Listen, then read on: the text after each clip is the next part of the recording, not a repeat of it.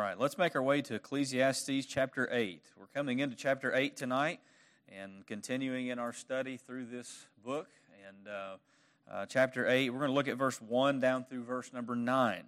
And uh, the title of the message is Responding Wisely to Authority. Responding Wisely to Authority. So let's read our text and then we'll uh, dig into the study together.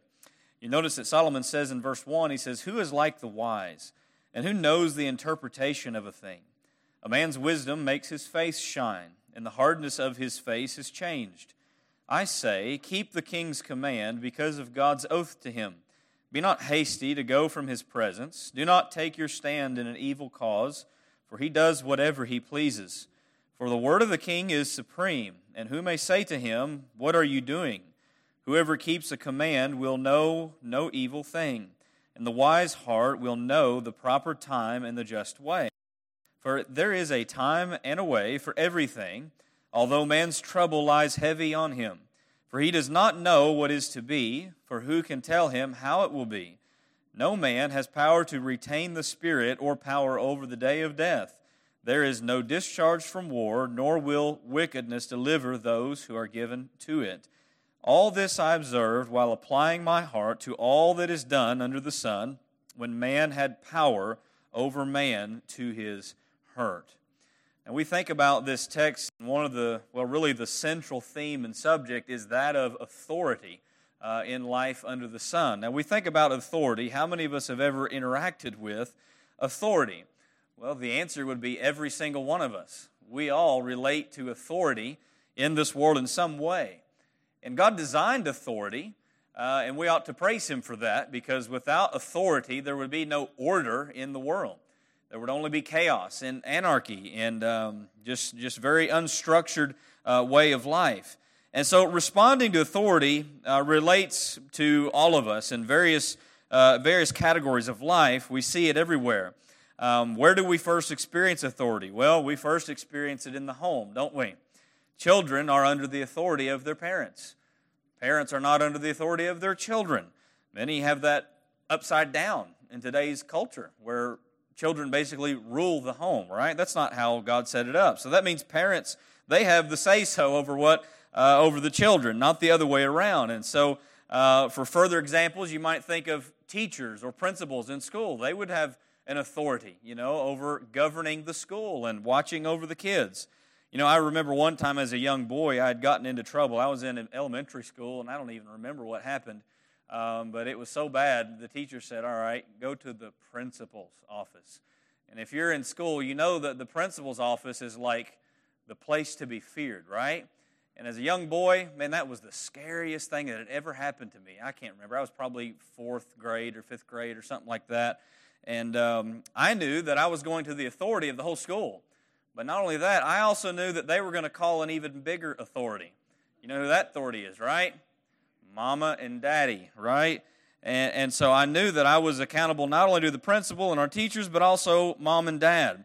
And, and so I had reverence for their authority. It was something to be respected. Beyond the home and school, we deal with authority in our jobs as we relate to our bosses and those who are up over us. Uh, we, we relate to in our community, law enforcement and the laws of the land.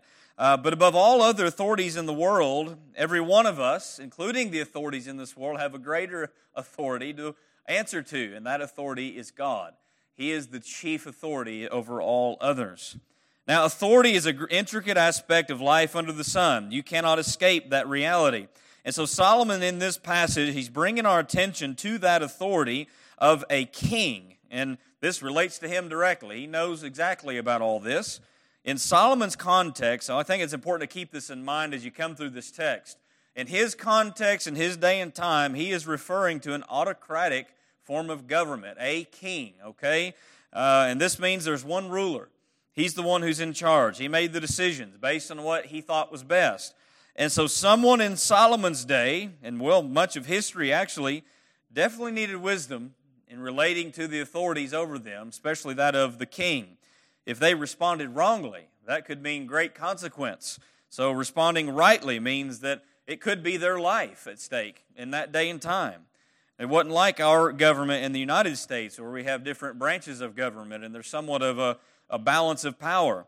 Uh, even though we have a single president, a single leader, he's not without or should not be without accountability to our Constitution and uh, the other elected officials, the other forms of government that we have in, our, in place. So we should be thankful for that. But understand as we come through this passage, it is one of the more difficult texts uh, to, to really dissect and, and even translate. That's one reason I took an extra week to kind of deal with it because uh, I got up Wednesday morning last week and thought, man, I got this figured out. And then I started digging deeper and I thought, man, I don't have this figured out. And so sometimes the preacher just has to put the brakes on and, and give a little more space to dissect and, and, and evaluate the text. So notice with me, number one tonight is really one heading, and we'll come look at these subpoints. Uh, earthly authorities must be wisely reverenced. And notice with me, letter A, the display of wisdom with authority. The display of wisdom with authority. Now, as you read chapter 7, it flows into chapter 8 here, and this verse really serves as a connecting bridge for chapter 7 and chapter 8. Um, it serves as a, a, great bridge between the two. Um, it can be taken in regards to the previous passage, and many do, and it also uh, all lays the foundation for the text that follows. So, what does he say here in verse 1? He asks two questions Who is like the wise, and who knows the interpretation of a thing? Now, remember, as he closed out chapter 7, he, was, he gave us this insight that wisdom is very rare among people. It's a rare thing to see and rare thing to find. Now, what does wisdom do, and how is it seen? Well, Solomon's question here presents that wisdom gives interpretation of something or discernment of something. So, wisdom has an insight, wisdom has a, a, a, perspective that gives a proper interpretation of a particular thing. And so, those who are wise are able to understand and apply what's needed for certain situations and circumstances. Um, you can almost, if you take it in reference to chapter 7, you can almost view it as if Solomon's asking, Where is the man who can discern all these problems he detailed in chapter 7 and God's providence in them. Who can discern these things? And so we also may view it as, as a question of the wise in relation to what's coming in this text with authority. And so we think about wisdom and its display and recognizing it. Do we have any examples of someone or some people who had this kind of wisdom in the Bible, particularly in relation to authority, kingly authority? Well, we have a lot of examples of this, actually, uh, several. But the ones that come to my mind, very plain and simple, would be Daniel and the other three Hebrew boys, right? Shadrach, Meshach, and Abednego. We know the story of Daniel and these three Hebrew boys, how they were carried off from their homeland and taken to a pagan land. And uh, when Nebuchadnezzar, the king with all power and authority over them, placed before them meats that they should not eat according to God's law, Daniel and his friends they refused, but in a very wise manner. Wisdom governed them, and he gave them an alternate solution. Daniel presented an alternative to their situation. And as a result of this, this revealed the wisdom in them, and it really caught the eye of Nebuchadnezzar and the people of Babylon. In Daniel 1 19 through 20, it says, The king spoke with them. Among all of them, none was found like Daniel Hananiah, Mishael, and Azariah. Those are the Hebrew names of Shadrach, Meshach, and Abednego. Their names are given in, in the uh, Babylonian names later. But it says, Therefore they stood before the king, and in every matter of wisdom and understanding about which the king inquired of them, he found them ten times better than all the magicians and enchanters that were in his kingdom. So Nebuchadnezzar views these men as more wise, ten times more wise than even his best men that he has in his own kingdom. Now, this ties into what Solomon says next in verse 1. He says, A man's wisdom makes his face shine, and the hardness of his face is changed. Well, what is meant by this statement? Well, a shining face has sometimes been understood to have favor from someone or upon something. Moses' message from the Lord to Israel was, The Lord make his face to shine upon you and be gracious to you. That that's one way of looking at it. But this text speaks of the wise man who is visibly gracious and gentle in his demeanor. Now, have you ever heard the expression, it's written all over their face? It's written all over their face. You see, our face and the expressions of our face often reveal a lot about us, especially in a particular moment. Now, we're, we're trying to teach Spurgeon. He's at the age where he can learn some things that he ought not to do, right?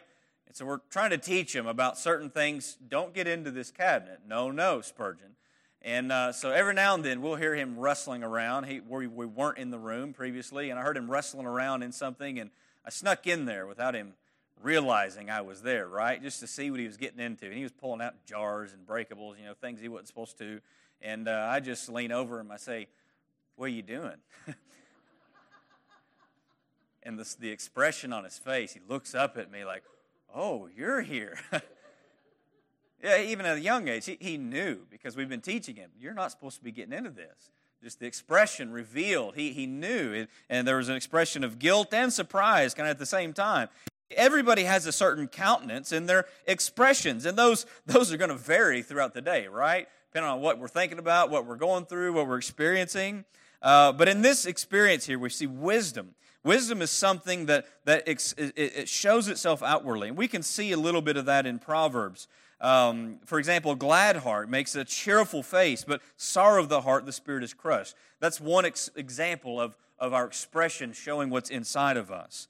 Um, and so, for this wise person, with the countenance on their face that indicates wisdom within, Solomon says the hardness of his face is changed. The wise man has a gentleness in his expression, contrary to someone who is maybe bold faced, because they're bold faced, trying to maybe cover up uh, their wickedness or their ways, or maybe trying to present themselves a way that is not true of themselves.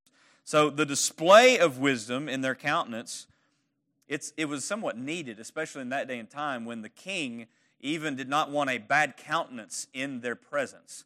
That was something very important in that day and time as you read Nehemiah. But notice with me, letter B tonight. We see the decision of wisdom with authority. And this is where more of the meat comes in. This is really the bulk of it, is in this, this point here, in the next few verses. He speaks directly about the authority, particularly of a king in his day, which, which he was very well acquainted with as a king himself. In verse 2, he says, I say, keep the king's command because of God's oath to him. Keep the king's command because of God's oath to him. Now, this text, and along with others in this passage, has had varying interpretation and translation due to the Hebrew underneath. And so this was one where there was there's some there's some various interpretation. I'll give you the, the two main main things that come out here. Some interpret this as keep, as if keep refers to protecting or watching over the words of the king. In other words, the preacher's reminding someone who would be the king's counselor that he's obligated to help counsel the king and guard the king from uh, making foolish decision on behalf of his oath to God. That's one way of seeing that. Others interpret this in more of a plain sense of being careful and on guard of what the king's command is so that you obey it. You need to pay attention to what the king says uh, in order to obey the words of the king. And for what reason? Because of God's oath to him. What does God's oath to him refer to? That's part of the tricky part of this text. It's one of those things where translations render it differently. For example, some translations render it in a more general sense, as we see here. This is the ESV, the LSB, and NASB, and the KJV would render it this way because of his oath to God. So in this case, um, it would refer to the oath that is made by the king in taking the kingly office in God's name.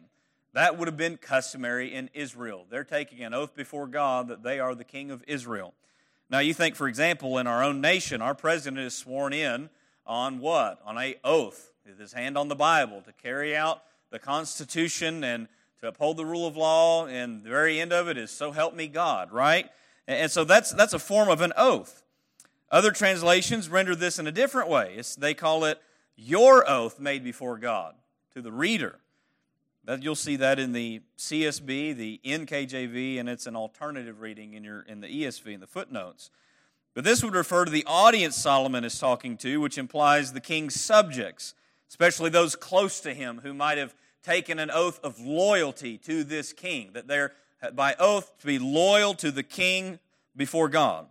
Now, Solomon experienced a little bit of this kind of an oath being broken by one of his followers, one that was with him. 1 Kings 2 20, 43, Solomon says to uh, Shimei, Why then have you not kept your oath to the Lord and the commandment which I commanded you? This particular man had broken an oath before God and before Solomon. So we think about maybe even lower officials in government and law enforcement. They take an oath before God to uphold the Constitution, kind of similar to the president, to keep, uh, to keep it and, and to follow it. So that's just the varying interpretations of that text. I want to bring those out to you. But here's what I want to point out is that regardless of which interpretation you take with this phrasing, the principle is that the authority in place should be honored and obeyed because it is God who has ordained that authority, even in the kings of Israel.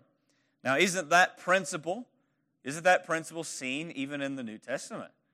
Absolutely it is. Now let's, let's go to Romans chapter number 13 for a moment. This is probably the more uh, detailed text laying this out, kind of the principle Solomon's bringing out.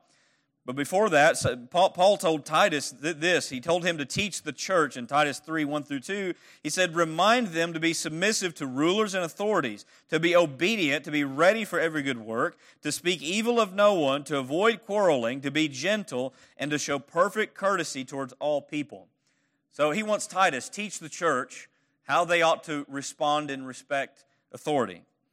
Now, Paul gives greater detail in Romans. Now, listen to this Romans 13, verse 1. Let every person be subject to the governing authorities. For there's no authority except from God, and those that exist have been instituted by God. Therefore, whoever resists the authorities resists what God has appointed, and those who resist will incur judgment. For rulers are not a terror to good conduct, but to bad. Would you have no fear of the one who is in authority?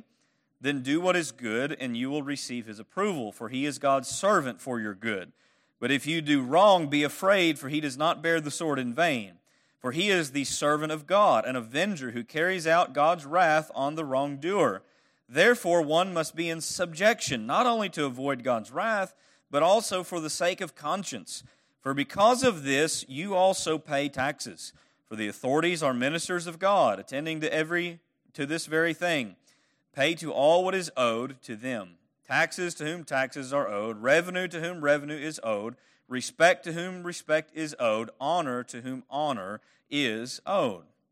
So you come through that text, and what do you realize about authority and the Christian's response? God has ordained the authorities in this world, hasn't He? It's of Him. He says there's no authority except it be of God. So God's ordained these authorities in the world, whether it be the king or whatever government we're under for the purpose of, he says, your good. So you think about this without a governing authority over the land, there would be chaos and anarchy. And even when there is a governing authority over the land, there still sometimes is chaos and anarchy if the government's not doing its job to establish law and order and justice. So as you read this text, you see what the government exists to be and how we ought to relate to it governing authority should function as the servant of God to bring forth justice. But as we know, that's not always what happens, is it? We find oftentimes we see evil governments in the world, evil, evil dictatorships. I mean, you just you look at North Korea, for example. I mean, that Christianity is basically outlawed there, and uh, the laws are tyrannical. They're evil. Um, you look at our own nation. We have a lot better form of government, but even still, there's a lot of flaws in it, isn't there? There is a lack of righteousness and justice and, and, and what, is, what is right. And, and so we, we keep this in mind. Now, I think it's also important to bear in mind that the early church that Paul's writing to, did they have a great godly government over them? They sure didn't. You think about tyrants like Nero and some of the Roman rulers. I mean, these were some evil, wicked people that eventually brought persecution to Christianity. And so Paul's kind of showing them, showing them what, what governing rulers should be, but he also shows them how they ought to act within them. And I'll bring out more of that in just a moment, um, kind of on the flip side when you have an ungodly government and what they're doing. Uh, but here's, a, here's another example 1 Peter chapter number 2 and verse 13 through 17. 1 Peter chapter 2 and verse 13 through 17. Peter writes to these Christians, and these Christians, they're, they're suffering too, and they don't have a good government over them. But here's what he, tell, he, here's what he tells them in 1 Peter 2 and verse 13. He says, Be subject for the Lord's sake to every human institution, whether it be to the emperor as supreme or to governors as sent by him to punish those who do evil and to praise those who do good. For this is the will of God, that by doing good you should put to silence the ignorance of foolish people. Live as people who are free, not using your freedom as a cover up for evil, but living as servants of God. Honor everyone, love the brotherhood, fear God, honor the emperor or the king. So Peter's telling them the same thing Paul's saying. You need to have a, uh, a God given honor and respect for those in power. So that brings us to what Solomon's saying here. What's he saying this? He says, Keep the king's command because of God's oath to him. Now he continues in this in verse 3. And notice what he says Be not hasty to go from his presence. Be not hasty to go from his presence. Now keep in mind the day and time we're talking about, all right? The very act of being able to stand before the king was a high honor and privilege. Not everybody got to do that, right? Now, much like it would be for someone to visit the Oval Office and meet with the president. Well, not many of us probably desire to even do that right now, but uh, that's considered a high honor, right? It's, it's, it's considered a high honor. Nobody can just waltz up into the Oval Office, right? That's a high honor and privilege to be able to be there. So, what's Solomon saying here? One should recognize the reverence they should have for the king, and they should not be quick to react towards the king with disrespect, especially if you're in his presence, hastily leaving because of disagreement or frustration. That would be a act of dishonor, and it would signify disloyalty to the king, the governing authority. Now, sometimes children show this same kind of disrespect for their parental authority. We've had times when we've been giving correction or instruction to one or both of our children, and they didn't really like it, or they were upset or fussy about it, and uh, they begin to walk out of the room before we even finish what we're saying.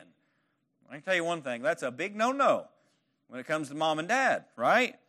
I did that once on my parents, and I remember that doesn't work out too good. uh, that doesn't work out too good. Uh, I learned that when I was a kid. Mom and dad, they're the authority, and children need to recognize that. They need to listen to mom and dad because they are the ones over them. Well, that same principle applies to all other forms of authority, like even the workplace. If your boss calls you in and needs to give you instruction and talk to you, you don't storm out while he's talking to you or, or storm out in a fuss because you don't like what he's saying. You may disagree with what he's saying, and you might be right to disagree with what he's saying, but your response towards him should still show respect, still show honor for his position. And, so this is what we see. Just we can apply it to a broad range of authority uh, aspects in our life. Now, in the context of this king, not departing in haste would uh, be especially important if you were one of the king's counselors or his servants. To go from the king's presence in such a way would signify to him great disloyalty, which may mean you're not going to make it much longer in that day and time. Now, notice what Solomon says next in verse 3. Solomon says in verse 3 he says, Do not take your stand in an evil cause, for he does whatever he pleases. Now, the action of taking your stand in evil cause does not refer to resisting a moral evil. That's not what he's talking about. This evil cause would be willfully standing against the king's decisions because you disagree with it or uh, you don't like it. It would be synonymous with rebellion. In other words, when we, when we look at this, we see that kings, they're going to make foolish decisions, aren't they? Why is that? We live in a fallen world. There's not any king or ruler who's going to be perfect. And most of them are great sinners if you look at them. We've seen plenty of stupid decisions made by world leaders over and over, including from the United States. Nevertheless, Solomon says, especially with an autocratic ruler in mind, given the context here, don't stand in the way of the king's will, what he wants to do. Why? Because he does whatever he pleases. He's the one who has the power, he's the one who has the authority. You see, kings in Solomon's day did whatever they wanted. There were, there were very few, if any, checks and balances to their power. And so Solomon, he emphasizes this further in verse 4. Look at this. Verse 4, he says, For the word of the king is what? Supreme. That's the highest word there is in the land. Supreme. And who may say to him, What are you doing? You see, Solomon's reminding of the sovereignty of the king's word in that day. Now, you may look and see at some of the power of the king that Samuel lays out for the Israelite king in 1 Samuel 8, 10 through 18. You can go read that later, but he lays out what the king would have power to do and what he will do. So he has power, and he can use that power as he pleases. And if the king's mind is made up, the king is going to do what he wants, even if that's a wrong act or even a sinful act. Do we have an example of a king who had a command or had a desire that was sinful and he had someone say something to him? Say, hey, this probably ain't right, but he did it anyway? The man after God's own heart. King David. You remember he came up on the roof one day when he was idle. He should have been out with, with, with, with his soldiers. But he's there at his king's palace idle. He goes onto the roof and he sees Bathsheba bathing.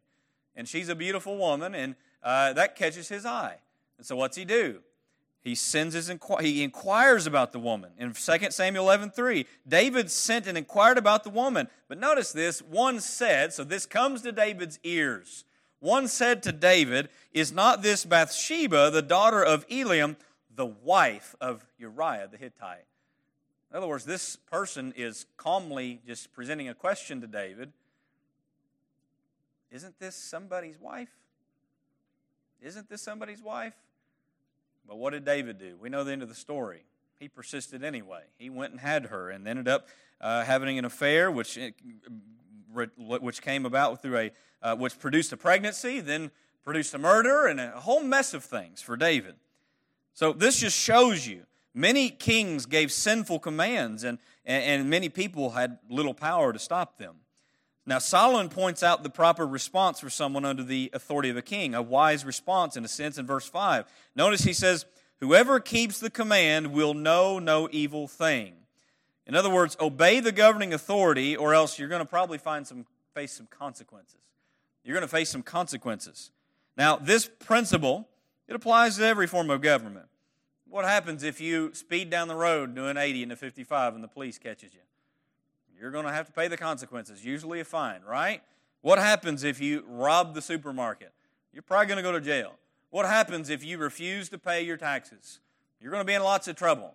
Consequences are part of what happens when it comes to authority and the commands that are in place. Now, wisdom makes the decision to reverence the governing authorities and obey the necessary commands of them. Solomon says in Proverbs 21, 21 and 22, this this father like figure is telling his son, he says, My son, fear the Lord and the king, and do not join with those that do otherwise, for disaster will arise suddenly from them. For who knows, and who knows the ruin that will come from them both? You know, we find even in the days of Jesus, one of the uh, challenges brought to Jesus was should we pay taxes to Caesar or not? This was an intentional setup. We're going to catch Jesus in his words. They even you know, butter Jesus up, we know that what you say is true. So let us ask you this question Is it right to give honor to Caesar? Is it right to pay to Caesar? And Jesus said, Bring, bring a denarii, the coin of that day. Whose face is on it? And they said, Well, it's Caesar's face. And here's, was, here's what Jesus' response was in Matthew 22 21. Therefore, render to Caesar the things that are Caesar's, and to God the things that are God's. Guess what? They didn't have an answer for what he said. They couldn't catch him in his words. Jesus just gives out the balance of living in that kind of environment. So, in short, the decision of wisdom is to reverence authority and obey authority in all possible times. Now, that brings me to letter C, which I think is a very important qualifier for obeying authority. Notice with me the discernment of wisdom with authority. The discernment of wisdom with authority he now brings up a wise person who is able to discern certain times and ways to do things under the king's authority.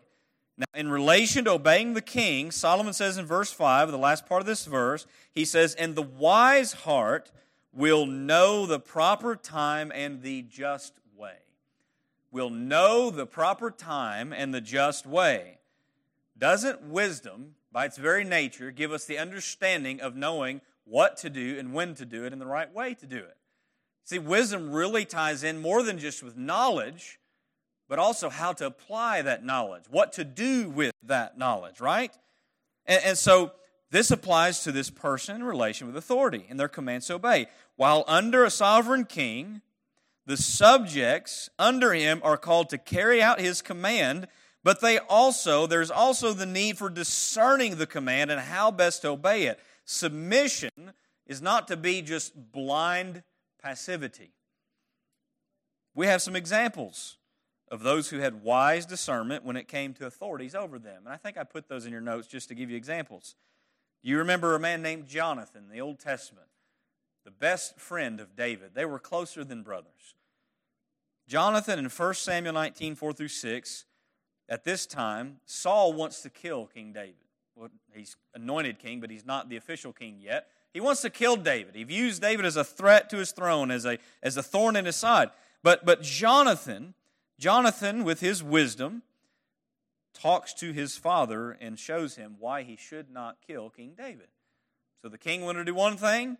Jonathan, with wisdom, convinces his dad not to do this thing, at least temporarily. And then once he once King Saul was going to do it anyway, Jonathan had to go against his own dad in that in that thing, in that event. Another example, Nathan the prophet has wisdom. In 2 Samuel 12, he comes to David after David has committed this sin with Bathsheba and had Uriah the Hittite murdered. And, and now he's having a baby with a woman that he wasn't married to. And so Nathan, the prophet, is sent by the Lord to come to David, and he comes in a very wise manner. He presents him a story that really corners David into giving himself his own verdict. Wisdom is what he had in approaching the authority, King David. What about Esther? Esther's a wonderful account. If you've never read it, read it. It's a wonderful account. Esther had wisdom in revealing Haman's evil plan to the king in Esther 7 1 through 6. That was somewhat dangerous thing.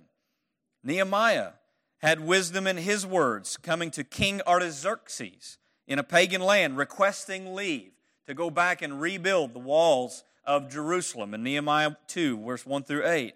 In all these accounts, you'll see wisdom in how they approach the authority and deal with the authority. So, wisdom is greatly needed in discerning it and seeing how to best obey it or even making requests.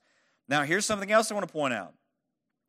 Not only do we need wisdom in discerning what we need to do and how to do it, because sometimes commands are, you think, well, is this really what he meant or is this really what this means? There are other times when disobeying the command of authority is absolutely necessary. Absolutely necessary. What if the laws of the land or the law of the king goes in violation of the law of God? What if the king or the president or Congress, you know, outlaws the preaching of the gospel?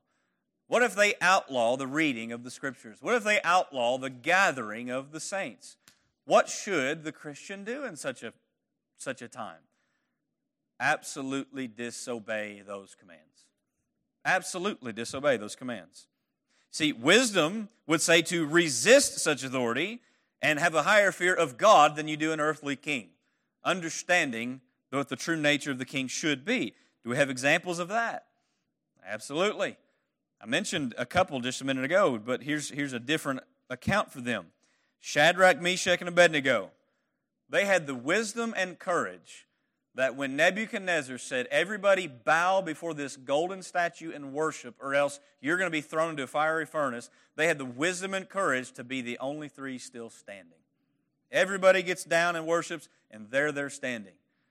They didn't care what Nebuchadnezzar was going to do to them or could do to them.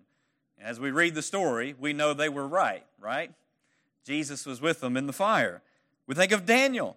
Daniel had the wisdom and courage to defy the edict of King Darius that commanded, put into law, that no prayer could be made to any other God for 30 days.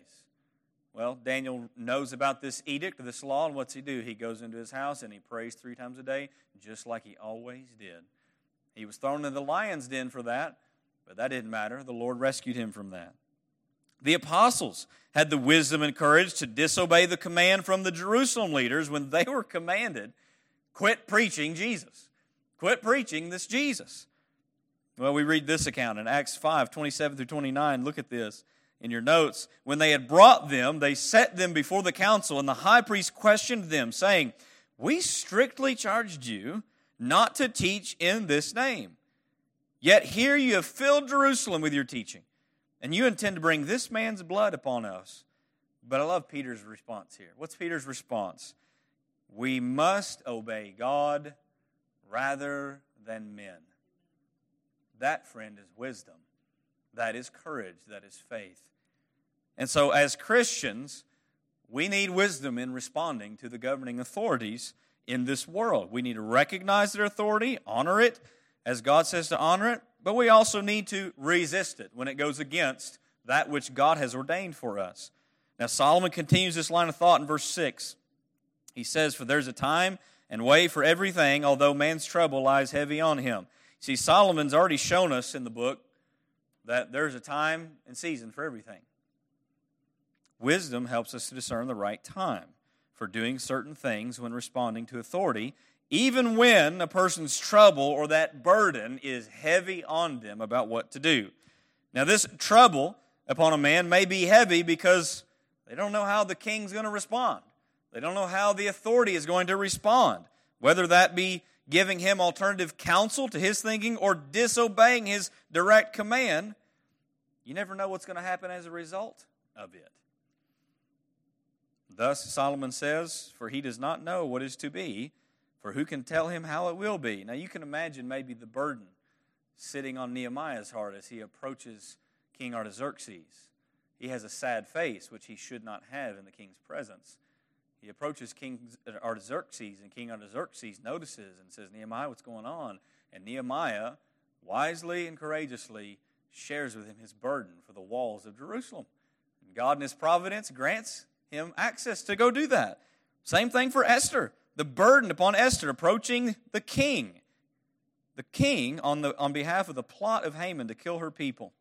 What would be the end result of those requests? Now, we know because we have the whole account, but they didn't in the moment. Imagine the trouble that was heavy on them. Yet, in their wisdom, they still responded to the authority the way they ought to have at that moment. So that, that wraps up what we see here with, with this. Wisdom gives a person the right discernment in responding to authority, and that's something we all need. Now, notice with me letter D as he kind of closes out this, this little section here on this kingly authority. Notice with me the drawback for all who are in authority. You know, he, he's continuing to speak about this, but he presents what appears to be limitations to even the authority and power of a king. Every king and every authority in this world has power that is limited. They can only do so much. And in verse 8, notice he says, No man has power to retain the Spirit or power over the day of death. Now, this is another text here where there's a couple different translations for this Hebrew phrase It could mean there's no man who has power over the wind to restrain the wind. The word for wind and spirit are often the same Hebrew word, while others say here the power to retain the spirit. But in either translation, the principle is the same, demonstrating the limitation of the power of the king. He can't restrain the wind, if that's what he's meant, nor does he have power to restrain the spirit in death, which I think is probably what Solomon's alluding to. What happens when a person dies? What makes death death? The body's still here, but the spirit has left the body. It has departed. That is what death is. That is what the event of death is. And so nobody can restrain or keep their spirit once death has come, once it's time to die. There's only one person who could have done that. His name is Jesus. And I think I find it so fascinating as you read he's on the cross dying, and it comes to the point, he says, It's finished. The Bible says that he yielded up the ghost, yielded up his spirit. He offered his life, offered his life in death. He didn't have to do that, but he did it. He's the only one who wasn't, wasn't bound to die by because of sin nature. He took sin on himself so that he could die for us. But all other men, their day of death is certain and cannot be avoided.